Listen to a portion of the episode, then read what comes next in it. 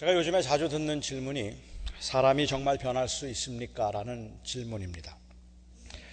사람이 변할 수 있느냐는 질문은 세상이 변할 수 있겠느냐는 질문이고 이 질문의 배경에는 교회가 변할 수 있겠는가 하는 것과 교회가 정말 세상을 변화시킬 수 있겠는가 하는 그 질문도 포함되어 있는 것 같습니다. 사실 많은 사람들은 어, 교회가 이 세상을 바꾸어야 한다거나 아니면 교회가 세상을 바꿀 수 있다고 말하기에는 교회도 교인들도 너무 무기력하다고 생각하고 있습니다. 제가 얼마 전 설교 중에 말씀드렸던 이, 이 킬케고르라고 하는 덴마크 철학자의 한 비유가 더욱 절실하게 우리의 마음에 와닿는 시기를 우리가 살고 있는 것 같아요. 그는 교인들을 거위에 그 이 비유해 사면서 이렇게 풍자했습니다. 거위들이 뒤뚱뒤뚱 걸어서 교회로 향한다. 앞에 서 있는 목사 거위가 우리도 하늘을 날 수 있습니다라고 외치자 그 교회 거인, 교인 거위들이 큰 소리로 아멘을 하고 환호를 보낸다. 그리고는 다 함께 우리는 하늘을 알 수 있다. 우리는 하늘을 알수 있다. 힘차게 찬양을 한다. 그리고는 다시 뒤뚱거리며 교회를 떠난다. 나를 변화시킬 수 있고 나의 변화를 통해서 세상을 변화시켜야 한다는 사명감에 거룩한 부담을 느끼기 시작하면서도 우리 자신도 가눌 수 없어서 힘들게 살아가는 현실에 눌려 실패를 반복하다 보면 이 신앙인들은 신앙적인 회의와 좌절에 빠지게 됩니다. 요즘처럼 성공과 성취보다는 오히려 실패가 더 보편적인 현상으로 보여지는 시기에는 더욱 그런 것 같습니다.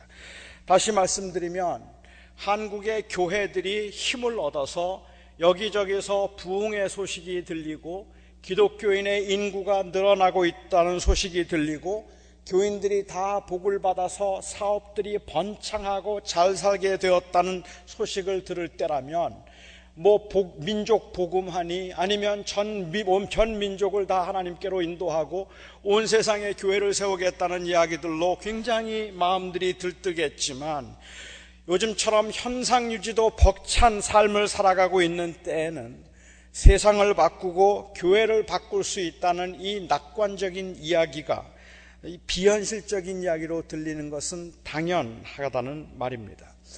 이런 현상은 신학적으로도 나타났습니다. 사람들이 살아가는 삶이 점점 편리해지고 그리고 문명이 발달할 때에는 그래서 사람들이 이제는 정말 우리가 잘 살 수 있겠다는 그러한 기대감에 이 잡혀 있을 때에는 그럴 때는 이 세상이 점점 좋아져서 하나님의 나라가 될 것이라는 낙관적인 신학적 입장이 굉장히 강했습니다. 지금 이 교회들이 점점 번성해서 여기에 이 교회들을 통해서 하나님의 나라가 임할 것이라고 생각을 했던 거죠.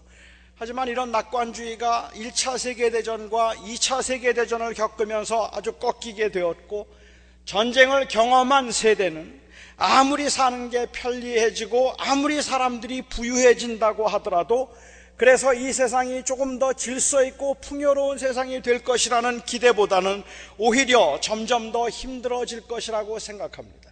아무리 잘 살아도 아무리 부유해져도 그래도 사람들의 사는 삶은 점점 더 상막해질 것이라는 것이 아마도 전쟁을 경험한 시대들이 가지고 있는 그러한 생각일지도 모릅니다. 그래서 이들은 이 세상은 더 나아지는 것이 아니라 점점 더 힘들어지고 더 어려워지다가 갑자기 임하게 될 하나님의 나라로 인하여서 변하게 될 것이라는 그 신학적 입장이 훨씬 더 설득력 있는 입장으로 들리게 되었습니다. 그러니까 요즘처럼 교회들이 어려움을 겪고 교인들이 힘겹게 믿음을 지키며 세상, 이 사는 이 세상에서는 사람들이 정말 변할까라든지 아니면 교회가 세상을 바꿀 수 있을까라든지 뭐 세상을 바꾸는 것은 뒤로 하고라도 교회가 과연 변할 수 있을까라든지 하는 이러한 모든 문제들에 대해서 사실은 상당히 회의적이라는 말입니다. 여러분은 어떠십니까? 예배를 할 때는 다 잊고 하나님만 바라보리라고 작정하고 매 주일 설교를 들으면서 내가 주인이 아니라 하나님이 주인이십니다라고 다짐하고 또 다짐을 합니다. 하지만 견디어내기에는 너무 열악한 환경과 그리고 험한 풍파 속에 몸을 가누고 서 있는 것조차도 벅차서 어떻게 이 고백을 내가 실천하며 살까 고민할 여유조차 없이 그냥 쫓기듯이 한 주간을 살고 다시 예배 자리로 찾아와야 하는 것이 여러분들의 현실이 아닙니까? 그렇게 한 달, 두 달, 그리고 1년이 지나다 보면 예배 자리를 찾아와서 나도 날 수 있습니다. 내가 날 것입니다라고 다짐하는 것조차도 무의미해 보이기, 무의미해 보이기 시작한다는 말입니다. 그래서 이런 와중에도 열심을 내는 사람들을 보면 혹시 이렇게 잘하지 않고 변하지 않는 내 모습이 나만의 문제일까 싶어지고 저 사람들은 과연 다를까라는 의문을 갖게 됩니다. 그래서 묻습니다. 사람이 정말 변할 수 있는 겁니까? 사람이 정말 변합니까? 제가 이야기의 이 질문은 사람이 온전히 성화될 수 있겠느냐는 신학적인 질문도 아니고 인간이 어떻게 변화되는가를 묻는 형이상학적인 질문도 아닙니다. 어쩌면 이 질문은 사람을 변화시킬 수 있는 노하우와 아니면 어떤 방법을 찾고 있어서 그것을 묻고 있는 질문도 아닐 겁니다. 그런 것들이 없다는 것쯤은 이미 벌써 다 알고 있기 때문에 그래요. 사람을 바꿀 수 있는 어떤 노하우도 사람이 변, 사람을 변화시킬 수 있는 어떤 기술도 사실은 없다는 것을 우리는 너무 잘 알고 있기 때문에 사람이 변할 수 있습니까? 라는 질문은 사람을 변하게 만들 수 있는 그 기술이 무엇입니까? 라든지 아니면 사람이 정말로 변할 수 있겠는가? 라는 그러한 인식론적인 혹은 형이상학적인 질문이 아닙니다. 사람이 변할 수 있습니까? 라는 질문은 그냥 사는 게 답답하다는 말입니다. 너무 답답하고 너무 힘들다는 말입니다. 어느 목사님이 제게 어떻게 교인들을 성숙한 신자로 만들 수 있는가 저에게 물었어요. 한 사람이 성숙한 신자인가를 측정하는 기준은 도대체 무엇입니까? 하고 그 목사님이 저에게 물었습니다. 어떻게 하면 성숙한 신자를 만들 수 있는가? 아마 이 목사님이 저에게 질문하는 것을 보셨더라면 우리 교인들은 그렇게 말씀하셨을 것 같아요. 그거 물을 만한 사람한테 물어야지. 그, 그, 이, 그 교회에서 그 성숙한 신자로 만들지 못하는 목사한테 그런 거 뭐 물어봐서 뭐 하나. 뭐 이렇게 생각할지도 모르겠습니다. 저는 한 사람이 성숙한 신자인가를 측정하는 기준이 무엇이며 어떻게 하면 한 사람이 성숙한 신자로서 잘 성장할 수 있겠는가라는 그 질문에 대해서 성숙한 신자가 과연 존재하겠는가? 성숙에 대한 정의가 좀 달라져야 되지 않겠느냐는 지극히 신학적인 답을 제가 드렸지만 제 대답이 공허하다는 생각을 저는 했습니다. 그 목사님이 질문했던 의도는 그냥 목회가 너무 힘들다는 거였어요. 목회가 너무 힘들어서 사람이 변합니까? 하고 물었던 건데 저는 그 변화가 무엇인지 성화가 무엇인지에 관한 이 딱딱하고 지루하고 의미 없는 신학적인 답을 제시하고 있었던 겁니다. 그러니까 저는 사람이 변합니까? 라고 묻고 있는 그 목사님에게 이런 신학적인 정답을 말해 주려고 하기보다는 오히려 힘들고 지친 그 목회의 현장을 함께 이야기했어야 한다는 후회가 나중에야 들었어요. 사람이 변합니까? 라고 묻고 있는 그분에게 맞아요. 너무 목회가 힘드네요. 정말 사람이 안 변하는 것 같아요. 그런 이야기들을 같이 나누고 그래서 서로 위로가 되는 것이 아마 그분이 기대했던 답일 거라고 생각합니다. 이 심정이 바벨론의 포로로 잡혀가 있던 유대인들의 심정이었을 겁니다. 오늘 본문을 읽으면서도 저는 이 사건을 하나의 과거의 사건으로 읽을 때는 사실은 답답함보다는 스릴이 느껴졌습니다. 하나님의 승리를 말하고 있는 사건이기 때문에 그렇습니다. 하나님의 능력을 말하는 사건이기 때문에 그렇습니다. 그런데 이 사건을 당시 사람들의 현재의 사건으로 제가 한번 읽어보니까 스릴보다는 오히려 답답함이 느껴졌습니다. 사람이 변합니까? 세상이 정말 달라집니까? 바벨론에서 포로 생활을 하던 유대인들은 죽을 고비를 여러 번 넘겨야 했습니다. 외국 땅에 정착해서 사는 것만 해도 포로로 가서 외국 땅에 정착해서 사는 것만 해도 버겁고 힘든 삶이었는데 느부갓네살 왕은 참으로 포악한 왕이었습니다. 지금까지 몇 주에 걸쳐서 살펴본 대로 다니엘서의 주제 중에 하나가 있다면 이 세상의 주관자는 느부갓네살이 아니라 바로 여호와 하나님이라는 것이었습니다. 여호와 하나님께서 세상을 다스리시고 여호와 하나님께서 세상을 주관하신다는 것이 다니엘서의 주제였다는 말입니다. 그래서 느부갓네살이 높아지려고 할 때마다 하나님은 주권 적인 간섭으로 그를 낮추셨고 몇 번의 기적 사건을 통해서 느부갓네살은 하나님의 능력을 인정하지 않을 수 없게 되었습니다. 그래서 유대인들은 목숨도 부지하기 힘든 그 위기의 상황에서 여러 번의 반전을 경험하면서 그들은 회생했습니다.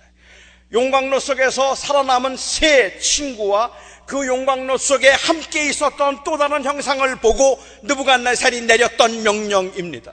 누구든지 사드락과 메삭과 아벤누고의 하나님께 경솔히 말하거든 그 몸을 쪼개어 버릴 것이요 그 집을 걸음토로 만들어 버릴 것이니라. 이제 살았습니다. 하나님께서 고난 중에 있는 그 백성들을 높이시고 그 하나님께서 고난 가운데 그야말로 정말 열악한 환경에서 살아야 했던 그들을 하나님께서 높이셔서 높이 세우셔서 이제는 누구도 그들이 섬기는 하나님을 거역할 수 없었고 유대인들을 무시할 수 없게 된 것입니다. 하나님이 이스라엘 백 유대인들을 높이 세우시고 형통하게 하셨습니다. 하지만 그 기쁨은 잠시였습니다. 느부갓네살은 다시 교만에 빠져서 하나님을 잊어버렸습니다. 아직도 그 땅에 하나님의 통치가 온전히 나타나지 않은 것입니다. 세상은 달라지지 않았던 것입니다. 그리고 마침내 지난 주일 우리는 느부갓네살의 그 사건에 느부갓네살의 삶의 말미에 했던 위대한 고백을 우리는 묵상하면서 지난주 세상을 향해서 나아갔습니다. 그러므로 나 느부갓네살은 하늘의 왕을 찬양하며 칭송하며 경배하노니 그 일이 다 진실하고 그 행하심이 의로우심으로 교만하게 행하는 자를 그가 능히 낮추심이라. 이 놀랍고 위대한 그 고백, 느부갓네살의 입에서 나왔던 하나님은 높으신 분이고 위대한 분이시며 하나님은 교만한 자를 낮추시는 하나님이시라는 그 고백을 우리가 듣고 그 감격과 그리고 그 충격을 가지고 우리는 세상을 향해 나갔습니다. 하지만 이 충격적인 고백도 잠깐입니다. 그래서 오늘 본문도 역시 우울하게 시작합니다. 오늘 본문에 나오는 이 벨사살 왕과 느부갓네살 왕의 관계에 관해서는 의견들이 분분합니다. 저는 다니엘의 세 친구를 용광로 속에 넣었던 느부갓네살과 광인이 되어서 7년을 지냈던 느부갓네살은 다른 인물일 것이라고 말씀을 드렸습니다. 지난주에 살펴본 느부갓네살, 그 광인이 되었던 느부갓네살은 본인을 느부갓네살 3세라고 불렀던 느부갓네살의 사위 나보니두스였을 가능성이 높겠다고 말씀을 드렸습니다. 그리고 벨사살은 이 나보니두스의 아들입니다. 오늘 느부갓네살 왕 자기의 아버지 느부갓네살이 예루살렘에서 그 기명들을 가지고 왔다고 했지만 아마도 이 느부갓네살은 할아버지를 의미할 가능성이 높을 것 같아요. 벨사살은 젊은 나이에 아버지와 섭정을 시작했습니다. 아버지가 나라를 지키고 영토를 확장하기 위해서 끊임없이 전쟁을 일으킬 때에 그 이 그 안에서 나라를 지켜야 할 사람이 필요했기 때문에 느부갓네살 3세였던 나보니두스 왕은 나아가서 전쟁을 하면서 자기와 함께 그 나라 안을 지켜줄 자기의 아들 그 벨사사를 왕으로 삼았던 것입니다. 그래서 섭정을 하도록 했습니다. 오늘 본문의 사건이 기록된 배경에도 아버지는 페르시아와 페르시아의 고레스 왕과 최후의 접전을 하고 있었습니다. 이 전쟁에서 아버지는 참패를 당하게 되고 결국은 바벨론은 페르시아에 의해서 완전히 망하게 되는 것 됩니다. 그래서 오늘 본문에 나오는 벨사살 왕은 이, 이 바벨로니아의 바벨론의 사실은 마지막 왕이 되는 셈입니다. 유대인들의 기록에 의하면 이 벨사살 왕은 유대인들을 유난히 미워했습니다. 그리고 유대인들을 유난히 학대했다고 합니다. 용광로 사건을 경험한 후 그 외할아버지가 선포했던 명령도 광인이 되는 끔찍한 경험을 통해서 하나님의 높으심을 찬양하고 경험했던 그 아버지가 했던 엄청난 경험도 벨사사를 바꿀 수 없었습니다. 우리는 벨사사를 이해할 수가 없습니다. 아버지가 전쟁터에 나가 있고 그가 만일 궁에서 전쟁에 관한 소식을 수시로 듣고 있었다면 전세가 얼마나 위급하고 그리고 아버지가 얼마나 위태한 상황에 처해 있는지 모르는 바 아니었을 텐데 그는 왕궁에서 성대한 잔치를 벌였습니다. 귀족들을 천 명이나 초대했다고 했습니다. 그리고 술을 마시며 파티를 했습니다. 귀족들을 격려하기 위해서였을까요? 아니면 자포자기 했기 때문에 그냥 술이나 마시자고 했던 것일까요? 그렇지 않다면 정치에는 아주 관심이 없이 그저 쾌락만 추구하던, 추구하던 철없는 망난이었기 때문에 벨사살이 지금 이런 잔치를 하고 있었던 걸까요? 잔치 가운데 흥에 겨웠던 이 벨사살은 느부갓네살이 예루살렘 성전에서 가져왔던 그 그릇들을 다 가져오라고 했습니다. 느부갓네살은 한 나라를 점령하면 그 나라의 그 신, 신의 우상을 가져다가 자기의 신의 우상이 있는 보물 창고에다가 넣어두었어요. 그들의 신이 우리의 신에게 굴복했다는 의미에서 했던 일입니다. 그런데 이스라엘에는 그 우상이 없었습니다. 이스라엘은 예루살렘에도 그 여호와 하나님을 위한 형상이나 어떤 우상도 없었기 때문에 느부갓네살은 그 성전에서 사용하던 그릇들을 가져다가 그 느부갓네살의 그 신이 있는 보물 창고에 넣어 두었던 것입니다. 따라서 벨사살이 그 그릇을 가져다가 술을 따라 마시는 것과 그리고 그 사절에 기록되어 있는 그들이 술을 마시고는 금과 은과 동구리와 쇠와 나무와 돌로 만든 신들을 섬겼더라는 이 두 말씀은 아주 긴밀한 관계에 있다고 볼 수 있습니다. 이 벨사살이 그 예루살렘에 그릇에서 가져온 그릇들을 가져다가 거기다 술을 마시는 것은 단순히 그들의 쾌락을 증진시키기 위한 행위가 아니라 하나님에 대한 대적 행위라는 말입니다. 하나님을 모독하는 행위를 하고 있다는 말입니다. 하나님이 또다시 모독을 당하고 있는 겁니다. 불의한 자가 또 하나님을 대적하고 모욕하고 있는 겁니다. 미래의 일을 계시하고 용광로 속에서 그의 백성을 건져내시고 왕의 그 운명을 왕의 운명을 좌지우지하시는 분이심을 보여주셔도 세상이 달라지지 않았습니다.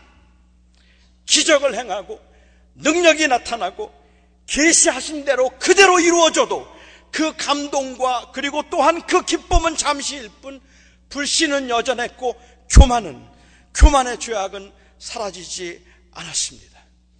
세상은 여전히 불공평하고 여전히 잔인하고 여전히 불의합니다. 하나님께서 용광로 속에서 그 사랑하는 그, 그 세 형, 세 친구의 목숨을 건져주시고 불에 타지 않게 만드셨다 할지라도 느부갓네살이 자기가 꾼 꿈조차 무슨 꿈인지 기억하지 못하는 것까지 알아맞히시고 하나님이 어떤 일을 하실 것인가 하는 미래의 계획을 알려주셨다 할지라도 7년 동안 광인 생활을 할 것임을 미리 보여주시고 그 일이 현실로 사실로 드러났다 할지라도 세상은 안 바뀌었습니다. 그래서 오늘 이 사건이 또 벌어지고 있는 겁니다. 바벨론에 있던 유대인들의 심정을 이해하시겠습니까? 이제는 조금 편안하게 살 수 있다 싶으면 다시 환란이 찾아오고 이제는 회복되었겠다 싶어 희망을 가지면 핍박이 몰려옵니다. 하나님의 도우심과 하나님의 인도하심을 경험하지 않은 것은 아니지만 이런 경험을 통해서 점점 더 나아지는 것이 아니라 오히려 별로 나아지는 것이 없다 싶으면 그 노력과 기다림이 허무하다는 생각도 든다는 말입니다. 하나님께서 그렇게 기적을 보여주시고 능력을 보여주셔서 하나님께서 그 백성을 이제 좀 쉬게 하실 수 있다 싶었으면 또다시 몰려오는 더 큰 파도에 그냥 여지없이 나동거라지는 이 모습이 이스라엘 사람들, 유대인들의 모습이었습니다. 천명의 귀족들을 불러서 예루살렘에서 가져온 그릇에 술을 부어 마시며 하나님을 모독하고 있을 때 이 왕이 마주보는 석회벽에 갑자기 사람의 손가락들이 나타났습니다. 그리고는 글을 써내려가기 시작했습니다. 그냥 상상만 해도 소름이 끼치는 상황입니다. 이건 꿈이나 환상이 아닙니다. 실제로 벽에 기록된 그 글자들을 모든 사람들이 다 볼 수 있었기 때문입니다. 얼마나 충격적이었든지, 얼마나 놀랬든지, 하나님을 모독하며 예루살렘에서 가져온 그 술잔에 술을, 퍼마, 술을 마시면서 하나님을 모독하고 자기가 마치 모든 하나님조차도 다스릴 수 있는 그러한 존재인 것처럼 그 세를 과시하던 벨사살의 얼굴빛이 변하고 넓적다리 마디가 녹는 것 같았고 얼마나 떨었는지 무릎이 서로 부딪힐 정도로 그렇게 심하게 떨기 시작했습니다. 정말로 사색이 되어서 벌벌 떨고 있는 겁니다. 인류 역사상 이런 일은 전에도 없었고 후에도 없었던 일이 지금 벨사살에게 일어나고 있다는 말입니다. 그때 그 벽에 쓰여졌던 그 글자의 의미가 무엇이었는가 하는 것에 관해서는 다음 주에 제가 좀 살펴보겠고 오늘 제가 하고 싶은 이야기는 그래서 변했을까? 그래서 변했습니까? 물론 저는 하나님의 능력을 의심하는 게 아닙니다. 여러분이 경험하고 있고 제가 경험하고 있는 이 안타까운 마음으로 저는 이 질문을 한번 해보고 싶은 겁니다. 베사살에게 그 보여주셨던 그 글씨와 그리고 그 엄청난 기적이 과연 세상을 바꾸었을까? 저와 여러분의 현실은 더 답답합니다. 본인도 기억할 수 없는 꿈을 그 기억 안 되는 꿈을 알아맞히도록 하고 용광로 속에서도 타지 않고 죽지 않고 살아서 걸어 나올 수 있었고 손가락들이 나타나 벽에 글씨를 쓰고 그 글씨의 뜻이 무엇인가를 알아맞히는데도 세상이 바뀌지 않았는데 매주일 밋밋하고 아리송한 설교를 듣고 아무런 기적이나 도움도 없이 일상적인 삶에서의 고민을 이어가야 하는 여러분들의 세상이 과연 바뀌겠습니까? 너무 답답해서 신기한 체험을 한번 찾아보기도 하고 또 어딘가 달려가서 마구 부르짖어 보고 싶기도 하고 변했다는 사람들의 간증을 들어보기도 하지만 한참의 시간이 지나고 나서 보면 또 그 자리에 와 있는 것 같습니다. 아무리 애를 쓰고 아무리 노력을 하고 변하려고 하면 할수록 오히려 더 큰 좌절을 경험하게 되는 것이 저와 여러분의 모습이고 우리는 그래서 혹시 나는 체험한 것이 없기 때문에 혹시 나는 경험한 것이 없기 때문에 혹시 나는 내가 좀 모르는 것들이 있기 때문에 그런가 싶어 생각하고 있지만 우리는 오늘 이 사건을 통해서 이런 엄청난 일들이 나오고 난 다음에도 세상은 하나도 달라지지 않았다는 사실을 여기서 깨닫게 된다는 말입니다. 어떻게 하면 바뀔 수 있을까요? 어떻게 하면 변할 수 있을까요? 이것이 믿음으로 살려고 애를 쓰고 있는 사람들의 고민이고 목회를 하고 있는 목회자들의 고민입니다. 어떻게 하면 교인들이 성숙해질 수 있을까요? 어떻게 하면 여러분들이 정말 이 땅에서 믿음으로 하나님을 바라보며 그 어떤 환란에도 흔들리지 않고 늘 하나님을 찬양하며 살 수 있을까요? 이런 제게 위로와 힘이 되었던 글은 아, 다니엘 맥칸치라고 하는 분이 했던 고백이었습니다. 이 다니엘 맥칸치라고 하는 분은 2007년 6월 달에 뺑소니 차에 의해서 교통사고를 당하고 갑작스럽게 하반신 마비가 되었습니다. 수술을 받았고 물리치료를 끝없이 받았지만 더 나빠지지 않도록 하기 위한 것이었을 뿐이지 나아질 것은 하나도 없었습니다. 너무 고통스러웠습니다. 너무 억울했습니다. 너무 답답했습니다. 긍정적으로 살자고 다짐을 해보고 비록 내가 몸을 다 쓰지 못하게 되었지만 오른 두 손이 남아 있으니 긍정적으로 한번 살아보자고 그렇게 마음을 다짐을 해도 그에게 주어진 현실은 너무 어둡고 너무 슬펐습니다. 고침을 받거나 나아질 기대는 나아질 것이라는 가능성은 전혀 없었으니까요. 그렇게 힘들게 시간을 보내었던 그가 이런 고백을 했습니다. 하나님은 나의 고통을 해결해 주지 않았습니다. 하지만 하나님은 내게 애통하는 법을 가르쳐 주셨습니다. 그 애통이 하나님을 더욱 가까이 하게 만들었습니다. 그가 2008년 4월 달에 기록한 그의 그 애통한 마음의 일부를 제가 발췌했습니다. 저는 그냥 저의 심정인 것 같고 여러분의 심정인 것 같아서 그가 했던 그 애통하는 마음을 함께 나누어 보고 싶습니다. 오 나의 하나님, 왜 나에게 보이기를 지체하십니까? 고통이 닥쳤을 때 내가 부르짖으며 회복을 구했습니다. 하지만 아무것도 의미 있는 그 어떤 일도 내게 일어나지 않았습니다. 고통, 고난, 끝없는 시련, 이 끝나지 않는 이야기가 나를 지치게 만듭니다. 언제나 이 구름이 거칠까요? 언제나 이 밤이 멈출까요? 언제나 이 긴 터널의 끝이 보일까요? 주님, 언제쯤 제게 미소를 다시 보여주시겠습니까? 제가 할 수 있는 것은 아무것도 없습니다.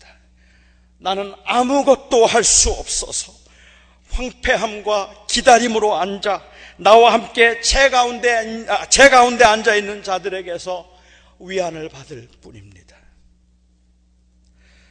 하반신 마비로 평생을 살아가야 하는 그가 용기를 내었다가도 그 용기가 아침이면 이슬처럼 사라지고 주님의 음성을 들었다 싶었는데도 주님께서 내게 위로의 말씀을 하셨다 싶었는데도 그 기다림의 지루함을 느끼고 하루에도 몇 번씩 혼란을 느끼며 한 그 고백을 여러분들은 동감하실 수 있겠습니까? 그리고 그는 그 애통을 통해 하나님을 경험한다고 했습니다. 그에게는, 그에게는 변화가 목적이 아닙니다. 그를 변화시키는 것도 세상을 바꾸는 것도 그의 목적이 아닙니다. 살아냄이 목적이었습니다. 변화가 살아있다는 증거가 아니라 기다림 속에 애통할 수 있음이 살아있다는 증거였습니다. 그의 몸은 더 나아지지도 않고 그래서 그는 더, 더 나은 것을 희망할 수도 기대할 수도 없이 시간이 지나면 지날수록 그 몸은 점점 더 쇠약해지고 기력은 점점 없어지고 그나마 움직이던 손과 돈도 언젠가는 움직이지 못하게 될 것이라는 그러한 불안감을 가지고 매일매일 살아가면서 긍정적으로 살자고 마음을 먹고 용기를 갖자고 다짐하지만 이 용기가 아침 이슬처럼 사라져 버리는 것을 수없이 경험하고 반복해 했던 그가 했던 고백은 내게 인생의 목적은 살아냅니다. 변화가 아니라 세상을 바꾸는 것이 아니라 내가 더 나은 사람이 되는 것이 아니라 살아냅니다. 그렇습니다. 성숙은 반복되는 행위이지 더 나아지는 단계가 아닙니다. 성숙은 우리가 더 나아지는 단계에 이르는 것이 아니라 매일매일 반복되는 그 행위가 바로 성숙이라는 말입니다. 변화는 하나님의 나라가 임할 때 올 것입니다. 새 하늘과 새 땅이 임하고 하늘이 녹아질 때 그때 변할 겁니다. 그때까지 우리의 사명은 살아냄입니다. 여기에 연세가 높으신 어른들이 하루하루를 살면서 몸이 더 나아지는 것도 아니고 정신이 더 맑아지는 것도 아니고 시간이 지나면 지날수록 오히려 죽음에 더 가까워져 가는 것 같기만 한 이러한 상황 속에서 뭘 바꿀 수 있을까요? 어떻게 바꿀 수 있을까요? 무엇을 바꿀 수 있을까요? 그것을 변화를 목적으로 생각한다면 아마 이제 내가 할 일은 아무것도 없다 싶어서 낙심할 수밖에 없을 겁니다.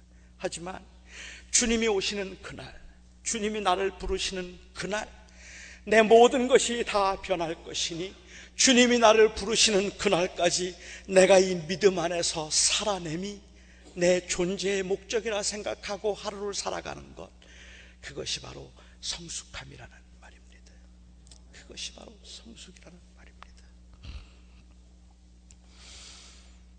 마이클 홀튼 교수가 한 말, 세상을 변화시키는 영향력은 우리가 끼치는 것이 아니라 다른 사람들이 알아차리는 것이다는 이 말이 요즘은 와 마음에 너무 와 닿습니다. 아마 어떻게 하면 세상을 바꿀 수 있을까? 어떻게 하면 세상을 좀 더 낫게 만들 수 있을까를 고민하면서 경험했던 저의 좌절에 대한 답이기 때문에 그럴지도 모르겠다 생각합니다. 우리는 힘겹지만 그냥 주님의 제자로 사는 겁니다. 때로는 괴로워하고, 때로는 애통하고, 때로는 아파하면서 약속을 붙들고 살아내면 되는 겁니다. 그러니까 대충 살자는 말이 아닙니다. 오히려 그 반대입니다. 더 이상 울지 않고 흔들리지 않고 쓰러지지 않는 사람으로 변하려고 하면 저는 너무 낙심이 되어서 아무것도 할 수가 없었습니다. 아니, 저는 지금도 내가 정말 더 이상은 흔들리지도 말고 유혹에 넘어가지도 말고 내가 더 이상은 그런 세상에 있는 일들에 다 초연해서 여유 있고 너그럽고 넉넉하게 마치 모든 것을 초월한 듯이 다 내려놓고 살자 그렇게 변할 수 있어서 그 변화를 기대했다면 저는 아마 더 이상은 견디기 힘들 만큼이나 수없는 실패를 경험했던 것 같아요. 이 교회를 아주 문제없는 이상적이고 건강한 교회로 만들자고 하면 저는 저의 무능함에 너무 죄송해서 숨이 막힐 지경입니다. 저는 이 교회를 바꿀 수가 없어요. 저는 이 교회를 변화시켜서 가장 거룩하고 가장 건강하고 가장 아름다운 교회로 만들어야 되겠다는 그러한 꿈을 가지고 이 교회를 그렇게 바꿀 수가 없어요. 그러나 제 목적이 이 교회를 그래서 이 지역에서 최고로 아름다운 교회를 만들어내자는 그러한 것이 아니라 제 목적이 내가 사랑하는 주님을 내가 변함없이 인정할 수 있어서 힘들고 버겁지만 그럼에도 불구하고 우리 사랑하는 성도들과 함께 예수가 나의 주님이시라는 그 고백을 붙들고 살아내자고 말한다면 저는 그러면 다시 일어날 것 같다는 말입니다. 해야죠. 일어나야죠. 주님이 부르실 때까지 그냥 그 은혜 안에 머물자 하면 일어설 수 있습니다. 제 의도나 제 능력과 상관이 없이 주님이 어떤 일을 하실는지 알지 못하지만 세상이 변하지 않아서 제가 달라지지 않아서 멈추지는 않을 것입니다. 갑자기 나타나 벽에 글씨를 쓴 손가락을 보면서도 놀라지 않을 만큼 우리의 마음에, 마음에서 변화에 대한 기대가 약해졌지만, 그래서 우리가 벨사살처럼 살 수는 없지 않습니까? 다니엘서가 당시 유대인들에게 메시아의 오심을 통한 변화를 예고했다면, 이제 이 땅에 오신 예수 그리스도를 믿고 살아가는 우리들은 다시 오실 주님, 언젠가는 다니엘서에서 지금 우리가 보고 있는 변화 없는 반복이 아닌 완전한 변화가 올 것임을 기대하며 그 약속을 믿고 오늘도 살아내는 겁니다. 그게 우리가 할 일일. 오늘 이 다니엘서를 통해서도 우리에게 보여주시는 것은 하나님의 능력이 나타남으로 느부갓네살이 변했다가 아닙니다. 하나님의 능력이 나타남으로 벨사살이 변했다가 아닙니다. 이들은 변한 줄 알았는데 또 달라지고 세상은 달라지지 않았지만 이 다니엘서를 통해서 우리에게 주고 있는 메시지는 메시아 오시는 그날 달라질 것이라는 거예요. 그리고 이 세상을 살아가는 우리들에게도 이 세상을 살아가는 우리들에게도 왜 이렇게 변하지 않는가? 왜 이렇게 달라지지 않는가? 왜 우리는 매일 이렇게 눈물을 쏟으며 살아야 되고 매일 좌절하고 매일 넘어지고 매일 쓰러지는가 답답해하는 우리들에게 주님께서 우리에게 주시는 위로의 말씀이 있다면 내가 오는 날, 내가 너희를 부르는 날 변하리라. 그러니 그날을 기다리고 살아가는 우리들은 이제 오늘 주어진 날들을 살아내야 하는 겁니다. 사랑하는 성도 여러분, 이번 한 주간도 살아내십시다. 우리의 주님이시고 우리의 생명이신 예수 그리스도만 바라보고 그의 오심을 기다리며 견뎌내십시다. 우리는 비록 넘어지겠지만 쓰러지고 연약하기 이를 데 없겠지만 그래서 우리는 아무것도 아니고 우리 안에 변화를 기대할 수조차 없을 만큼이나 우리는 무기력한 존재이겠지만 그렇지만 우리를 사랑하신 그 예수 그리스도의 은혜와 약속을 붙들고 우리 다시 한번 살아내십시다. 우리의 사명은 변화가 아니라 살아냄입니다. 기도하겠습니다. 하나님, 정말 변하고 싶습니다. 지금 저의 이 외침도 변하고 싶은데 변하지 않은 저의 모습에 대한 변명일지도 모릅니다. 정말 하나님만 바라보고 싶고 모든 일에 초연하고 싶고 그리고 하나님이 기뻐하시는 대로만 살고 싶습니다. 바람이 불어도 흔들리지 않고 풍파가 몰아와도 넘어지지 않고 그냥 언제나 평온함을 마음속에 유지할 수 있었으면 좋겠습니다. 그런데 아버지 하나님, 어찌하여 믿음 생활을 하는데 시간이 지나고 교회 생활을 하다 보면 더 나아져야 할 텐데 하나도 나아지는 것 없다 싶을 때면 이 지루한 반복에 우리는 낙심하게 됩니다. 아버지 하나님, 어떻게 하면 변할 수 있습니까? 무엇을 하면 변화됩니까? 그리고 오늘 이 다니엘서에 나와 있는 유다 백성들이 경험했던 것처럼 그들의 소망이 메시아였다면 주님이 우리를 부르시는 그날까지 이 믿음을 붙들고 살아내미, 살아내미, 우리가 해야 할 일인 것을 다시 한번 확인합니다. 우리 사랑하는 성도들이 이번 한 주간 동안도 주여 믿음으로 살아낼 수 있게 해 주시옵소서. 예수님의 이름으로 기도합니다.